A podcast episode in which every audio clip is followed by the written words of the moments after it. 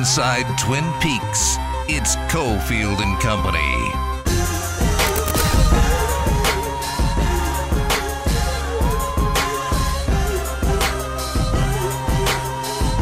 Right, here we go. Monday Night Football. Raiders. Monday Night Football as we kick things off at 3 o'clock. Normally we're on 2 o'clock on Tuesdays, but uh, Aces game on in front of us.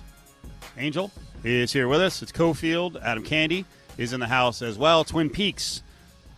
We are proud to announce Twin Peaks on Eastern, newest Cofield and Company show partner, and we'll be here all season long for Monday Night Football. Ready for this? Uh, first of all, I love the thermometer right in front of me for the cold beer. Nothing better than cold beer, right? Cold beer in AC, watching football, not Atlantic City in air conditioning. You think it got to a low of like 27.6 earlier? I've been fixated on this thing. It was like 29.4. Now it's a very warm 30.2. That's cold. It's always cold. It's always cold beer. They got great specials here. We'll tell you about that. So we're excited. Right off of Eastern, easy to get to. We'll tell you about the Raiders game tonight, traffic situation, all of what happened yesterday around the National Football League uh, UNLV report as I was over at the uh, coaches' press conference. Lots on college football, so let's do it.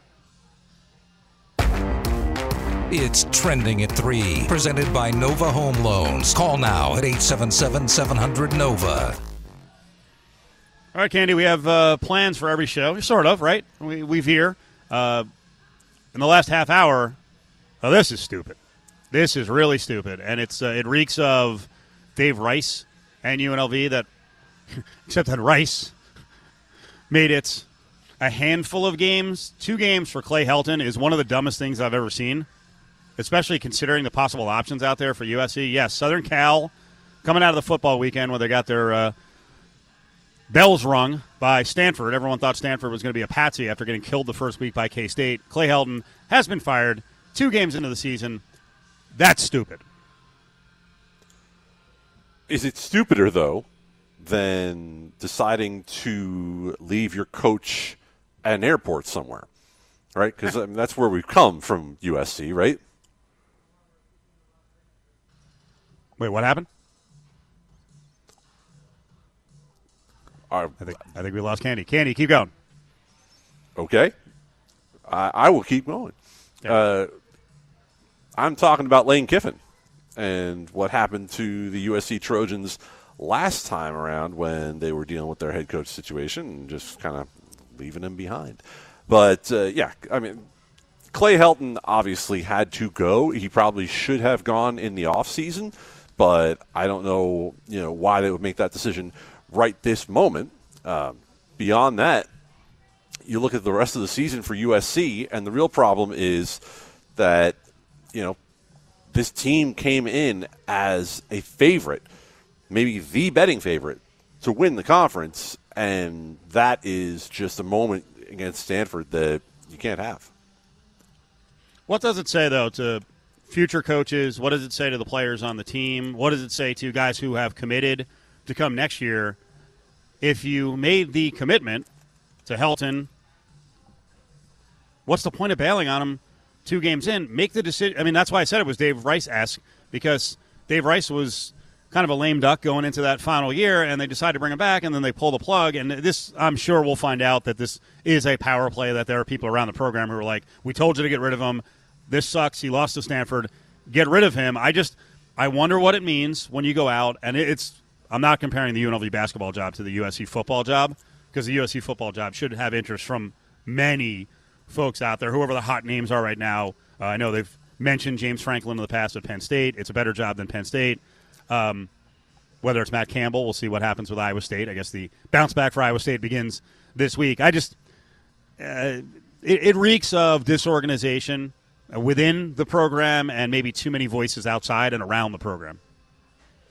But that's a hallmark of USC. Nothing else is new when it comes to the USC Trojan program.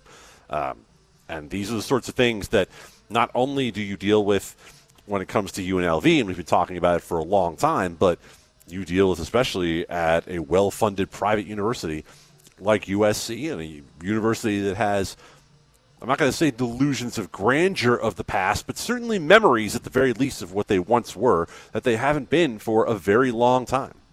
But they can be again. Do you think there's any hindrances aside from uh, the disorganization, the dysfunction? that should keep them from being a top 10 program again? Other than that, how'd you enjoy the play, Mrs. Lincoln? I mean, I mean, in the end, like, what does it come down to when it comes to getting these things right? Like, you, you have to be able to put not just a coach in place; it has to be a whole structure of an athletic department in place. And look, USC has not been a successful winning athletic department for quite a long time at this point. So you look at the Clay Helton situation, and I mean, here in Vegas, we don't like him because he was the least profitable uh, ATS coach about you ever seen in the Pac-12. But in California, they didn't like him because this team has not been consistent in any way. And that game against Stanford, I get how it looks terrible, but like you said, what message does it send not only to the recruits, not only to next year, but what message does it send to the potential next coach about what their situation is going to be, about what their footing will be the first time that they have a, a rough loss in season? Helton finishes up 46 and 24. He's 1 and 1 this year, 36 and 13 in the Pac 12. But at USC, 36 and 13 in the Pac 12 ain't good enough. Should be. Um, but his last couple years, 8 and 5, 5 and 1 last year. Uh, and then, like I said, 1 and 1 this year. Got their ass kicked by Stanford. So we'll have more updates on what's going on with uh, the USC football situation. All right, NFL yesterday, I thought was freaking awesome. Uh, I love when you upset the apple cart we go into all these NFL seasons, Candee, thinking, hey, these are going to be the good teams. These are going to be the horrific teams at the bottom. And then yesterday was just a jumbled mess where teams are going on the road. They're expected to just get bludgeoned. Teams are at home, bad teams. Uh, they're expected to get beat up. And everything went crazy. I think in the end yesterday, what was it, ATS? I think the Faves were 4 9 and 1, depending on you know where you got the lines. To you, what was what was the craziest? Was it Pittsburgh taking out the Bills, or is it the story of you know bad team, maybe the worst team in the NFL on paper, and their stated goals, maybe not publicly. The Texans' stated goals would be lose, lose, lose, and they not only not only beat Herb, speaking of USC, not only beat Urban Meyer and Trevor Lawrence, but live uh, you know kicked the living crap out of them. There are two stories for me that stand out from yesterday, and I get that. I'm, but we also knew Jacksonville was a bad team. The team lost 15 consecutive games last year. So the two things that jump out to me, and we're going to talk a little bit more about this as the show goes on, but uh, the Packers should not ever put up three points, period. That yeah. should not happen. That offense in no way should ever be limited to scoring just a field goal, no matter how good the defense is that they're going against. Along those same lines, where my real panic alarm sounds, what in the hell happened to the Atlanta Falcons offense that was supposed to be Matt Ryan and Calvin Ridley and Kyle Pitts and going against an Eagles defense that really isn't that good. And they put up six points yesterday. Candee, didn't uh, it feel like uh, Art Smith was like, you know, we're going to run the Titans offense. Like he, you have Mike Davis, who's a nice running back, and you've got Cordarrelle Patterson, Cordarrelle Patterson, who seems to be as big as Derrick Henry. Because I swear, to start the game, it was run, run, run, run, run, run, run, run, run. Like he's not serious about going with ground and pound with the roster he has. I mean, I have no surprise at the idea of Arthur Smith wanting to, big air quotes, establish the run. But like you just said, the line isn't the same as it is in Tennessee, although, frankly, we might have concerns about the Tennessee offensive line based on what we saw yesterday against the Cardinals. Um, but you obviously don't have Derrick Henry. He's a unicorn when it comes to running the ball in today's NFL. So yes, I have I have some concern about how he calls that offense, but you know, I have a lot more concern about how they're going to call the offense in Tennessee. Because where Arthur Smith just came from, they now have every Raiders fan's darling, Todd Downing, calling the plays. And he junked their play action rate down to, I believe the number I heard was 10%. Uh, that's an advantage Ryan Tannehill and that offense need, and that's why they got blown out by Arizona. So I guess I'll add the third thing there, and that the Tennessee offense is a concern as well. The story tonight in town, we've got an NFL game. Yeah, it's Monday Night Football, and I guess some people would be like, hey, it's ho hum, because uh, we've already had that here, not with fans. Uh, and I just drove by because I was coming from the middle of town over to Twin Peaks here on Eastern. I just drove by the stadium, and there's already, you know, three three hours before the game, there's already a real buzz there. Traffic starting to build a little bit. Um, one incredible warning. I've I wouldn't even have thought this was possible. What did NHP send out today about rideshare? I mean, this has been obviously a significant concern uh, for NHP for them to send out a tweet about this. Um, so if you are driving your Lyft or your Uber right now, to Allegiant Stadium, listen closely. Do not let your passengers off on the freeway, okay? Do not stop in the middle of the carpool lane and kick them to the curb. Do not ask them to jump out Dukes of Hazzard style. You will be ticketed. You will be fined. NHP is on to you. I don't even know who would. I don't know what passenger would actually say, "I'm getting out of the car." I was when I drove by it today. I was fixated the whole like for a mile. I'm like, where would you climb over a wall to get onto freaking access roads to walk to the stadium. That is completely nuts. All right, yesterday in the NFL was crazy. Eric Eager uh, joins us from Pro Football Focus. Want to get into the stories around the country and some of the uh, Week One ratings. Eric, how you doing, buddy? Doing really well. It sounds like a, a real hoot in Las Vegas today. Well, I know you've been here. If you know where the stadium is, uh, the roads are not ready yet. This is like a five-year project before they're actually able to change some of the interchanges, and there's also very limited parking. They told us, hey, this is going to be the first, you know, mostly rideshare accessible stadium, except that if you don't have the roads, it's still cars, so you can't get there. So, yeah, people have gone a little nuts at some of the concerts we've had here, and tonight, you know, they're expecting a sellout crowd, and so it's going to be pretty freaking crazy here. On the game itself, I know Candy had a thought about the Raiders' approach from a year ago. Is there any chance that Jon Gruden does look at the competition, especially tonight, and starts to use his passing game as the main focus instead of his run game? Uh, I think you absolutely have to. Um, you look at the line; it's gone. I mean, anywhere from five now all the way down to three and a half, and you actually don't have to lay that much to to bet the Ravens minus three and a half. Um, I think you see Jimmy Smith possibly being out, Marcus Peters for sure being out, and even though the Raiders, I think um, you know, insofar as their skill positions are speculative, right? Like Bryan Edwards, uh, Henry Ruggs, Hunter Renfrow, Waller's a sure thing. I think, um, you know, they they in Derek Carr have a pretty good quarterback, and I think um, the the betting markets are starting to focus in on the fact that they could have an advantage there, where the Ravens usually have uh, a decided edge against uh, opponents. Eric, from listening to some of your work with PFF, I know you have a little more confidence in the Raiders than some. I'm holding an over seven wins ticket on them. I believe that they're at least an eight or nine win team this year. What gives you uh, some level of confidence that the Raiders can at least be a middle of the pack kind of team? I know they lost some offensive line uh, help there. Um, I know that Gruden and Mayock have not been particularly great um, at, at buying the groceries. But I think once the hey, you know, once once everything's in, once they have their players, I think Gruden has done a really good job of maximizing talent on the field, um, and that's why they've won you know 15 games the last two years, um, despite you know a defense that I think can only get better, um, despite a quarterback who. Uh, you know, in 2019 was very good in one way, a low average depth of target, um, high completion percentage way, uh, and then was completely different and good in, the, in a different way in 2020. Uh, one of the higher average depth of targets players in the league.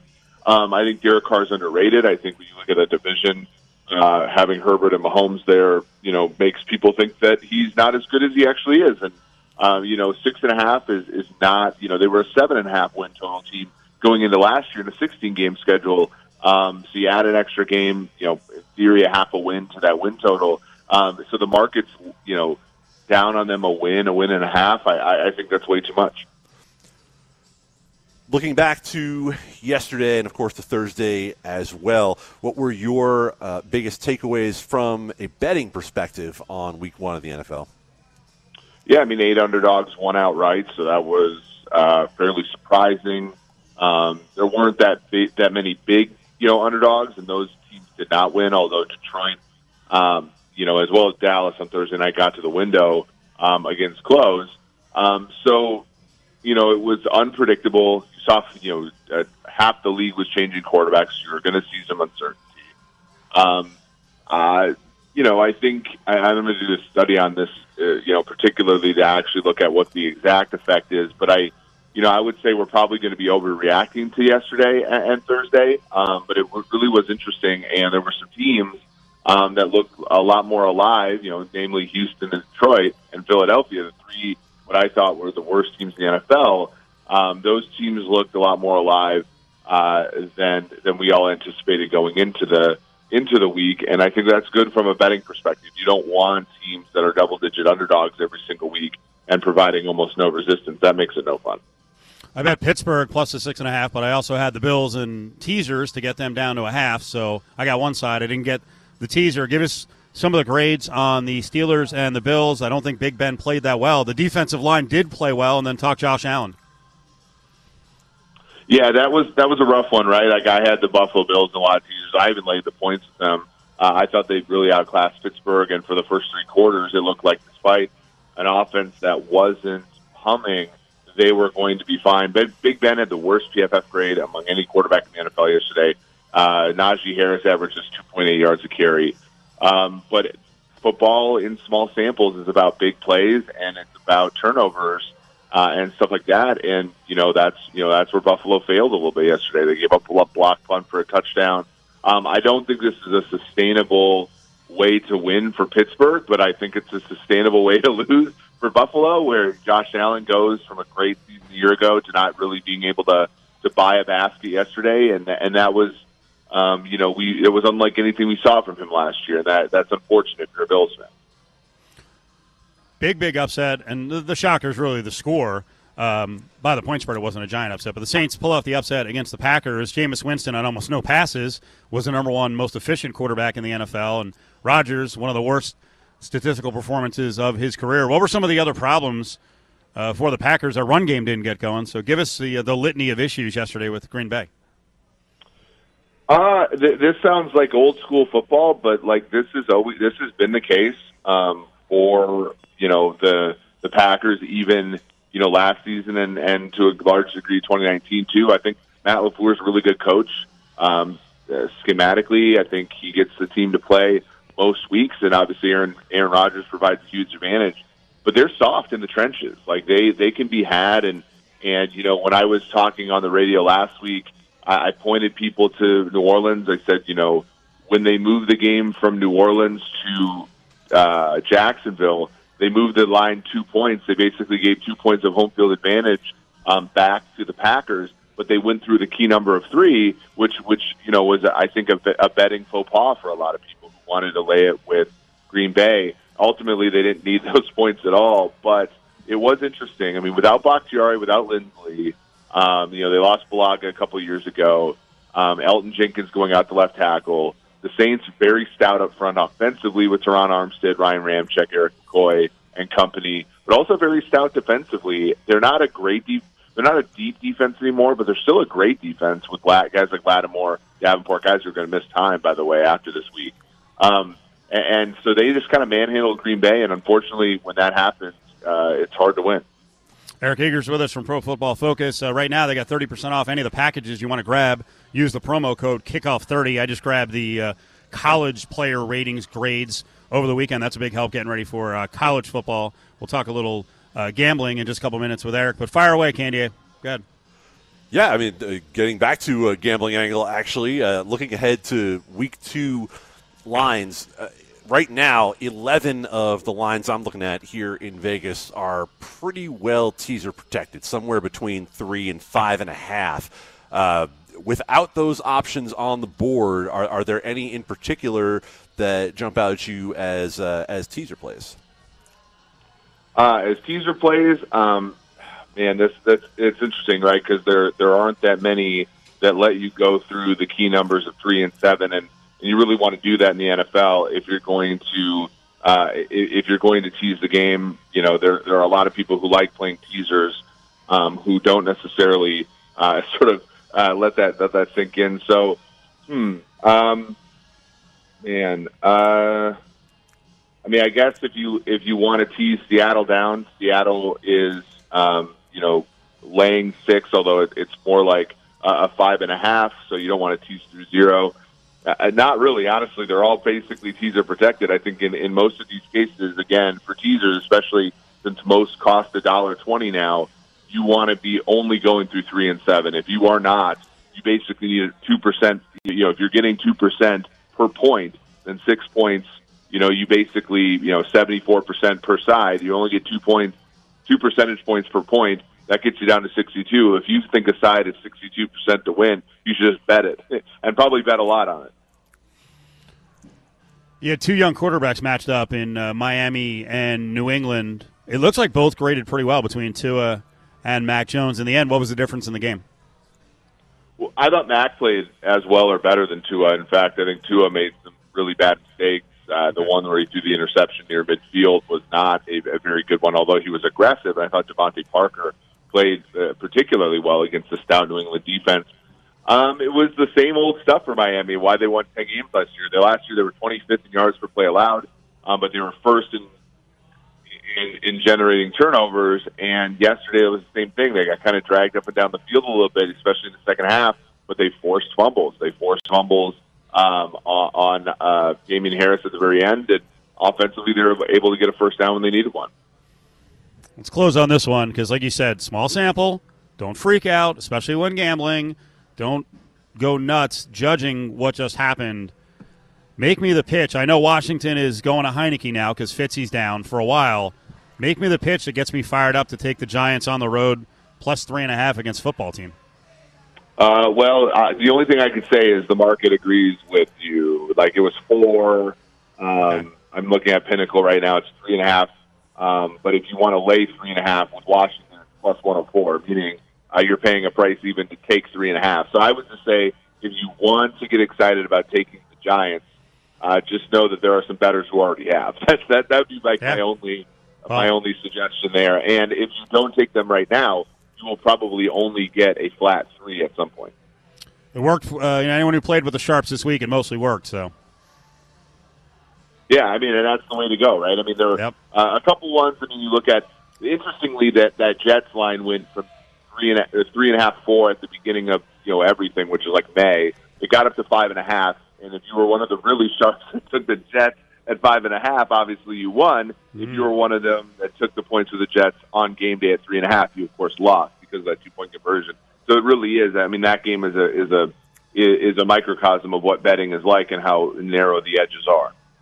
Uh, tell people in Vegas, you guys have a, a ton of uh, podcasts you're doing every week, right?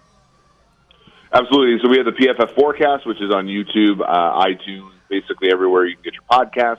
We do a live one Sunday night around midnight Eastern, right after Sunday night football. Um, you know, as you said, thank you for doing that. The PFF, uh, you know, promo code is is uh, kickoff thirty. Gets you thirty percent off all the way through today. Um, but yeah, all kinds of good stuff on PFF, um, and uh, really appreciate uh, you know the start of the season happening because it's it's fun to get that new data. Oh yeah, oh yeah. Eric, thanks, man. You're the best. Take care, man. Have a good one. There he is, Eric Eager, Pro Football Focus, PFF.com. Get up there, sign up for their subscriptions, uh, low, low prices, and another 30% off if you sign up right now. We're just getting started here. Monday Night Football is on the way. Raiders, Ravens, our Raiders, uh, right across town. We're on Eastern at Twin Peaks. They got happy hour rolling out here. Uh, right now it's going on 2 to 7 and then 9 to close. I mean, who, who can beat that? That's freaking awesome. You get appetizers that are $2, $4, and 6 bucks. It's Twin Peaks, Cofield and Company on the scene. Nova Home Loans brings you Trending at 3. It's a refi rate at Nova Home Loans. With interest rates at all time lows, now's the time to talk to your local Nova loan officer. 877 700 Nova.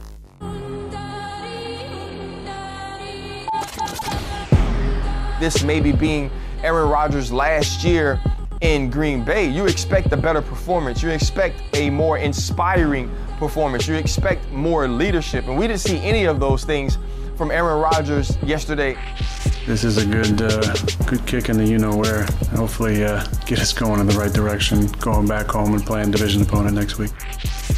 Now back to Cofield and Company, live on the road. Oh boy, I like Jameis Winston, but I was not high on the Saints' chances this year to be a playoff team. And yeah, Candee, it's only one week, but thirty-eight to three, Saints beat the snot out of the Packers. I'm sure Rodgers wants to tell us to relax. I will say before the game, I was a bit surprised, disturbed, and I'm guessing the interview was taped during the week. That Aaron Rodgers on the eve of the game is still talking about the offseason. He did an interview with Erin Andrews, exclusive, a couple of days after Pat McAfee. Uh, but he went through all the problems with Packers management again. I'm like, bro, when do we just put this to rest and just play football? Well, probably once the season starts, and this was still even before the season got going. Not there couldn't possibly have a worse outcome for him to give that interview and then come out and give that performance. But am I right. worried about Aaron Rodgers in any way? No, not for a second. Think about what happened last year with Aaron Rodgers. He came out, he looked fantastic. Right? He came out of the gate and he looked like he was on the Aaron Rodgers revenge tour that we all thought we were going to see. He had four spectacular weeks. They went on by. They came out to play Tampa Bay, and Aaron Rodgers was terrible, and they got smacked. And we start to wonder, okay, well, was the real Aaron Rodgers the one we saw in the first four weeks of the season, or was the real Aaron Rodgers the one we saw kind of start to decline a little bit from his high standards in 2017 and 2019? Well, then he came out and wrecked the rest of the league for the le- remaining two thirds of the season and was the MVP. It's one week. Not only is it one week, it's week one. The Packers are going to be fine. There were a lot of things that went against them in that game. Frankly, they're down 17 3 in the third quarter. And Rodgers throws a pair of interceptions that end up taking them out of the game, and then it spirals out of control. I bet the Packers live on the money line in the first quarter. I bet them live on the point spread in the second quarter. And given the chance oh. to do it again, I would do it again. I have nine and a half on the uh, win total. That's not where it finished with the Packers, but it was that weird weekend about six weeks ago when it was uh, rumored that Rodgers was going to walk. Nine and a half. Am I in jeopardy? Here's my response to Are you in jeopardy on nine and a half? Let me just read you some names Andy Dalton, Jared Goff, the rotting corpse of Kirk Cousins. You're fine. You're absolutely fine. What do you mean, Jared Goff? The plucky, bite the kneecaps off you Detroit Lions fought, fought, and fought even more to get back in the game. Almost pulled off a miracle. That they did. And you know the biggest thing they did yesterday? They friggin' covered. Right through the back door, Detroit Lions. They friggin' covered and they helped everybody who had an over on that game. Good job, Detroit. I actually think what happened to the Bears yesterday, even though it had only a little to do with the Red Rifle, Red Rocket, whatever he calls himself, Andy Dalton. I actually think what happened yesterday is going to be a benefit because you may see Justin Fields and the move into the new era sooner than later. I've seen a lot of suggestion out there that it's going to be week four because yeah. you give Andy Dalton the revenge game against the Bengals this week. You give him a game against the Browns where Myles Garrett might do what Aaron Donald wasn't able to do and literally rip the red hair directly out of the head of Andy Dalton, and then you get Justin Fields in week four. That seems like a reasonable timeline. The only problem you have is we keep talking about this in a vacuum, right? As though it's just the quarterback, and when do we move the quarterback? Well, the Bears are a team that made the damn playoffs last year. I don't know whether you thought they were supposed to or not. Probably yeah. not.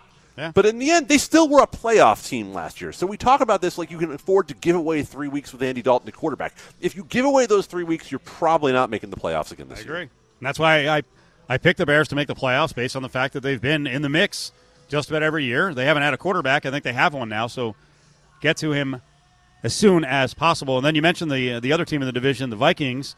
What was your take on what happened yesterday? This defense is supposed to be better, and Joe Burrow, who you know we heard a lot about, hey, struggling in the preseason. Even more important, white stripes, no white stripes on the football. Ja'Marr Chase, woo, he looked pretty good, and Mixon was downhill all game. Are you now worried about the Vikings' big worry a year ago? Their defense is it better or not? Hey, I I bet them under this year in the first place before I saw anything uh, yesterday because I don't trust in this Vikings offensive line in the first place. Think about this. This game was 21 to 7 Cincinnati in the third quarter. We were on the verge of a Bengals blowout. And as much as I love aggressiveness on fourth down and going for it and making sound analytical decisions, the analytics say that Zac Taylor added two points of winning percentage to the Bengals yesterday by going for it on fourth and short from his own 30, up by 14 points in the third quarter. And I hated it. I hated the decision with a young team, with a defense that is the problem. And you go for it, you don't get it. Cousins comes right back with a touchdown pass, and all of a sudden Minnesota's in the game. All that is to say, the Vikings got a hand to even be in that game at the end. Join the conversation on Twitter at ESPN Las Vegas. And it is Matt Hawk on to kick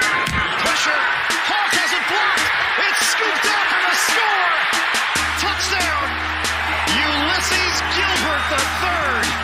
Big play for the Steelers. Hanging at Twin Peaks for Monday Night Football. It's Cofield and Company. And that was another one of the upsets. Not only did the Steelers cover the six and a half, but they win it outright, derailing the Bills a bit. Maybe the Bills aren't going to be some runaway 14 and 3 team in the AFC East because they were sloppy.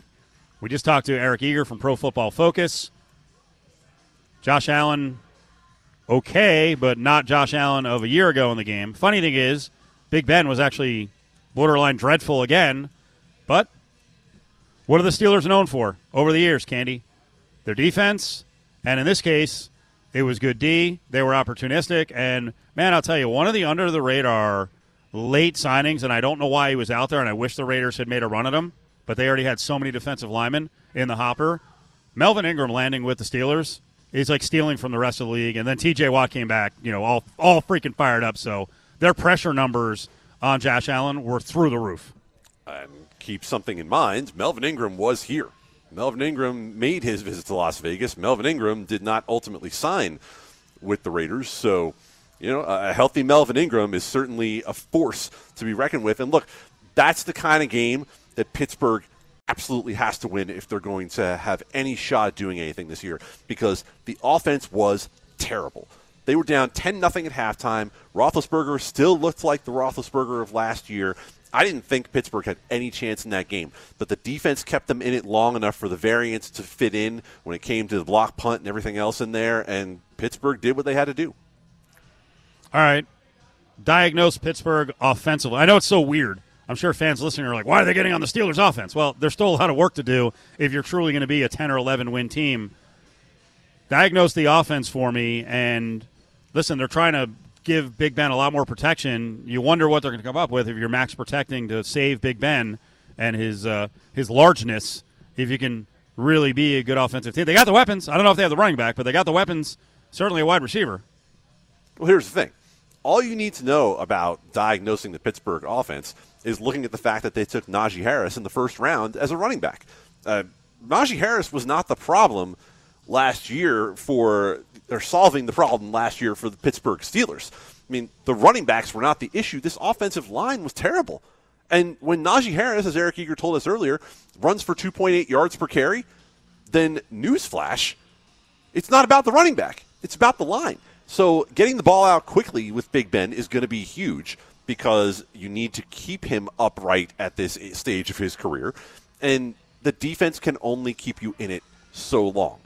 You saw Pittsburgh have all of the weird edge cases all put out there for it in the same stretch of games last year. There weren't an 11 0 team, but they also weren't a team as bad as the one that limped to the finish. They were a team that probably realistically was somewhere right in the middle of those.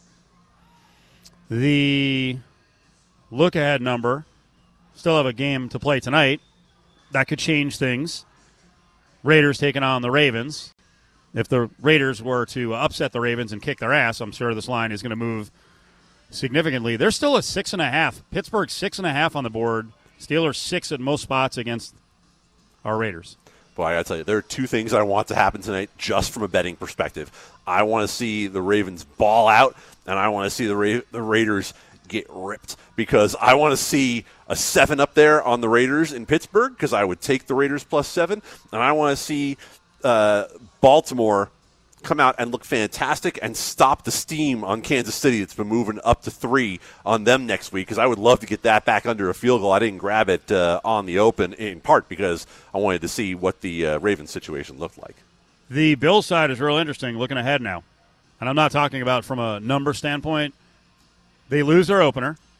They've got a key game on the road at Miami. There's always a lot of Bills fans at that stadium down there in South Florida. Uh, Dolphins got a nice win, ugly at times. We'll get to it uh, against the Patriots. One of the things we talked about with the Bills was some of the infighting over uh, the freedom fighting led by Cole Beasley. And we repeatedly said on this show, listen, none of that stuff, all the vaccine stuff, the fighting between the player's wife, you know, wife, uh, Jordan Poyer's wife, and players on the other side of the vax question, none of that's going to matter if things are going well. If the Bills lose this coming week at Miami, they got a pretty good football team in football team, although it's Taylor Heinicke. I'm not sure there's that much of a drop off. We'll see. What if they got off to an 0 3 start? How copacetic do you think things are going to be behind the scenes then?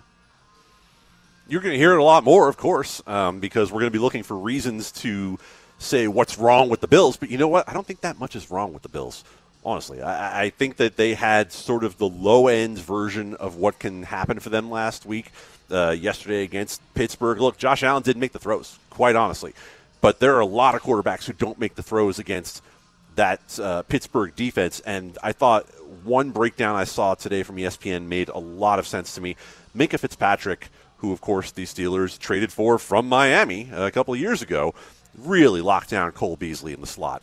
Uh, if you take away Josh Allen's security blanket with Cole Beasley and you can scheme it up with enough pressure, which they did, TJ Watt was in the backfield all day long, then you take Josh Allen off the spot. You take the uh, the long routes to Stefon Diggs out of the equation when he doesn't have time to throw. There was a lot in there that I think Buffalo can fix. I'm still not in any small way sold on Miami. They should have lost that game yesterday. Okay, we'll build on that one.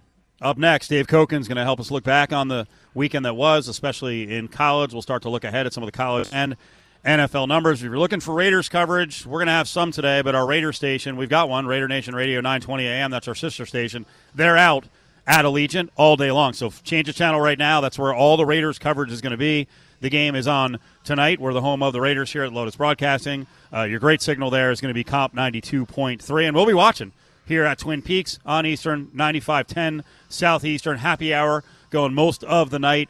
Domestic drafts less than four bucks. You got appetizers, two dollars and four dollars and six dollars. A great menu. The awesome servers here. Ooh, look at this. Also Monday specials on Modelo. You got a Teremana Blanco tequila as well on special, and then uh, three ninety nine shots all day, every day. Twin Peaks for Monday Night Football. Join the conversation on Twitter at Cofield and Co. Uh, my summer project was I got every one of Lamar Jackson's runs and I put them on a reel. A lot of plays were scrambles. They're drop back passes where he just takes off. This guy's a, uh, you know, he's worth the price of admission. It'll be fun to watch our guys chase him. I know our guys are ready to give their best effort. Now, back to Cofield and Company, live at Twin Peaks. Jon Gruden on the way back? Or was that Frank Caliendo? Boy, Caliendo was on Friday. Holy crap. On a phone interview, I mean, he's all over the place, but by all over the place, it means he does like, he just goes in and out of 31 different impressions. He's insane. Perfect for uh, Gruden because he was saying Gruden's kind of a, a whack job as well. We got Raiders news in. Josh Jacobs active. Clelin Ferrell inactive. Top five pick from a couple years ago. Inactive. We're digging on this. You said uh, Josh Dubow from the AP said not an injury, right? No injury designation on the final report. Paul de Gutierrez from ESPN.com reported that there were some lingering back concerns during the week, so maybe, Okay. In the benefit of the doubt, something flared up, but uh, nothing that we know of right now. It just looks like a healthy scratch at the moment for Clelin Ferrell. Our buddy Dave Cokin from DC and the Sunshine Man show and podcast now is up with us here like he's every Monday. What's up, Dave? I, I, I mean, look, I, I call me cynical, but if he wasn't drafted fifth overall, um, he probably wouldn't be on the roster. Ooh, you think they would have already moved on, huh?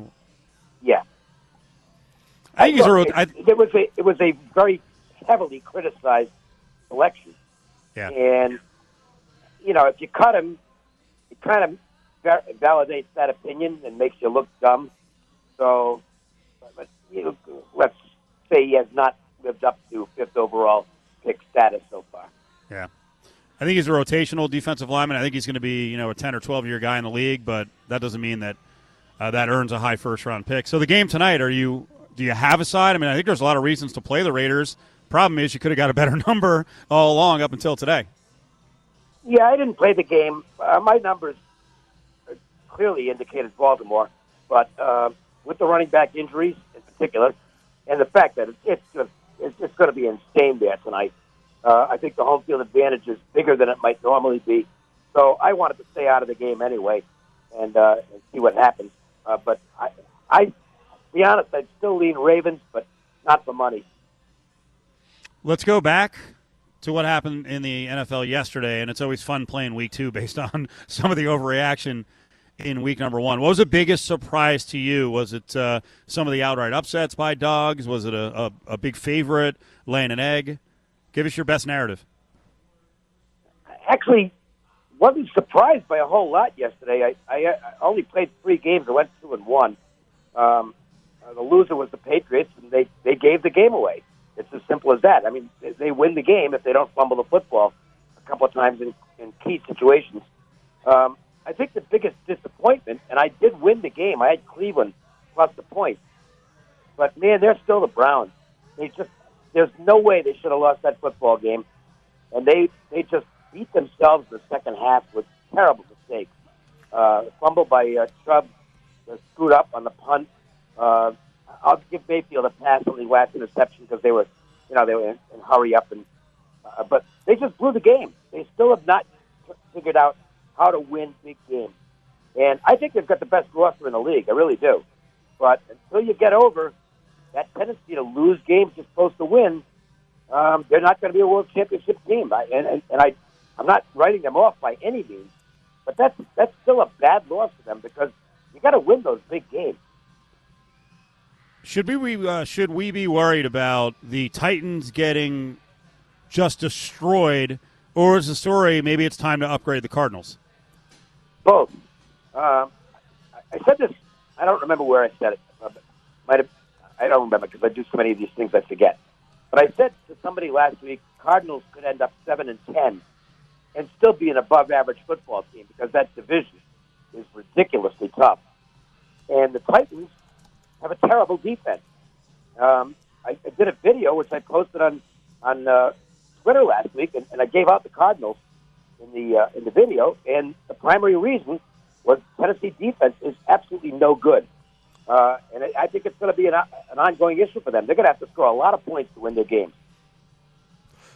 Switching over to the college gridiron, Dave, I'm curious your take on what happened uh, with Georgia and Clemson and whether it affects any way in which you looked at those two teams, uh, not only from week one, but now what you've seen from uh, from week two. No, Clemson will be fine, uh, and they got beat by a really good football team. Georgia's argument, Georgia's certainly a top four team, and uh, you know they, they they barely got beat the game, and nobody could score. Clemson's defense is going to be great. The quarterback will get better, and Clemson will probably still be in the playoffs at the end of the year. I I don't know that anybody else is going to beat them the rest of the way. Georgia is outstanding. Um, they didn't miss a beat. Not that they were expected to against UAB, uh, but they're loaded. And uh, to me, the only team better than them on paper is probably Alabama. And speaking of Alabama, I mean, we get, I don't know, we do this all the time. We say, oh, maybe this will be a test for Alabama and going and taking on Florida. Uh, numbers sitting 15, 15 and a half. Uh, some places actually flashed uh, 14, even 13 and a half for a brief second uh, over the weekend. What's, uh, what's your read on the Crimson Tide and the Gators? I'm not betting against Alabama. Uh, and Saban got Saban got exactly what he wanted out of them Saturday, which was a very flat performance uh, in a nothing game, and now he'll be able to just tear into them in practice this week. So they'll be ready on Saturday. Uh, I, I've learned over the years, you just don't go against this team. You just don't do it. If that's the only option, you've got to take a day off. right. Uh, no, I, I can't. I can't argue with that. Uh, the big news today, of course, uh, SC getting rid of Clay Helton after game number two. Uh, they go up to Washington, take on a team that's been on a, we'll, we'll say up and down at best, but mostly down uh, in Washington. Uh, opened in some places 10, uh, 8.5s and 9, 61 and a half. Yeah, I, I, I don't know what to do with that. Um, I generally stay out of situations like that. I, I think what I tweeted was, and so ends the almost every week discussion as to how Clay Helton is still the head coach at USC. Um, I don't know what took so long. He's just not. I'm not saying he's a terrible head coach, but for a he's not an elite program head coach. And Uh, I'm sure USC will have plenty of suitors. Though I, I would expect they'll be interim route for the rest of the year, uh, unless they dig into the uh, former pro coach ranks uh, with somebody like Jack Del Rio or something. But I don't think that'll happen. I think they'll wait for the end of the year, conduct a long search, and uh, come up with a big name, to take over the program next year. Um, you know, I, I know Matt Campbell's name has been mentioned on a frequent basis, tied in with USC. Uh, maybe he's reached the end at Iowa State, he's taken them as far as he can go, and it might be time for him to uh, take a look at another job. Guy's a heck of a football coach, and uh, they couldn't beat Iowa this weekend, but that doesn't take away from Campbell. He's he's one of the best in the business. Dave, I got to see Arizona State up close against UNLV on Saturday. Are you surprised ASU is favored against BYU? No, I, I think Arizona State's a better team, uh, and uh, I don't think they showed much. On, on Saturday. look, it's it's really difficult to get up for UNLV, uh, and it showed in the first half, and really could have showed the whole game had uh, Brumfield not gotten hurt because he's turning out to be better than uh, I think a lot of us thought he would be. Hopefully, it's not a, a significant injury.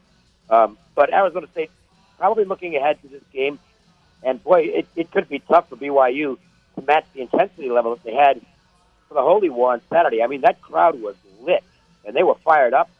And I thought it was a little misleading score because I thought Utah probably could have won that football game. Utah kind of beat themselves that game, and was really baffled by a couple of uh, decisions by Whittingham, which we generally don't see. I mean, he got out of character in that game, particularly with not going for the field goal. I know from an analytics standpoint, supposed to go for the field goal on fourth and short, uh, but that's not his style. He usually will take the field goal there, and in retrospect, he probably should have.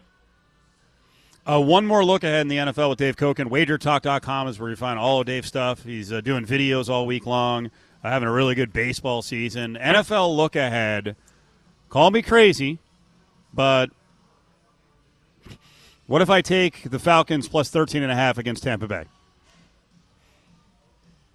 Uh, plus 13 and a half is, is, you know, I don't like laying 13 and a half, let's put it that way. Um, so it's tempting, but they might be a really bad football team. I mean, really bad. There's not a lot. There's not a lot there, and uh, they look like a last place team. I'm not saying they're going to go 0 and 16, but uh, I, I can see this one getting out of hand late. Uh, and the Bucs have had extra time to prep for it too, which I generally don't like to go against teams that played on Thursday because those extra three days come in handy. It's a good point. All right, Dave. Have a good week. I'll talk to you Thursday on the uh, DC and the Sunshine Man podcast. Sounds good, guys. Take care. There he is, Dave Cokin. At the end of the week, you know, right before uh, the weekend starts, and right after Thursday night football, we do a podcast nine o'clock at Steve Cofield up on YouTube as well. Cokin and Cofield back together again. All right, we'll get into a lot of the injury updates. Really weird, weird day for the 49ers, feeling really good about themselves through three quarters, and then they almost botch it late, and then we find out today that Raheem Mostert is down again, and it could be freaking six to eight weeks. The crew over at Findlay Toyota speak Spanish, Thai, and even Persian. In fact, they speak 14 different languages. Come in and talk the universal language of big savings today.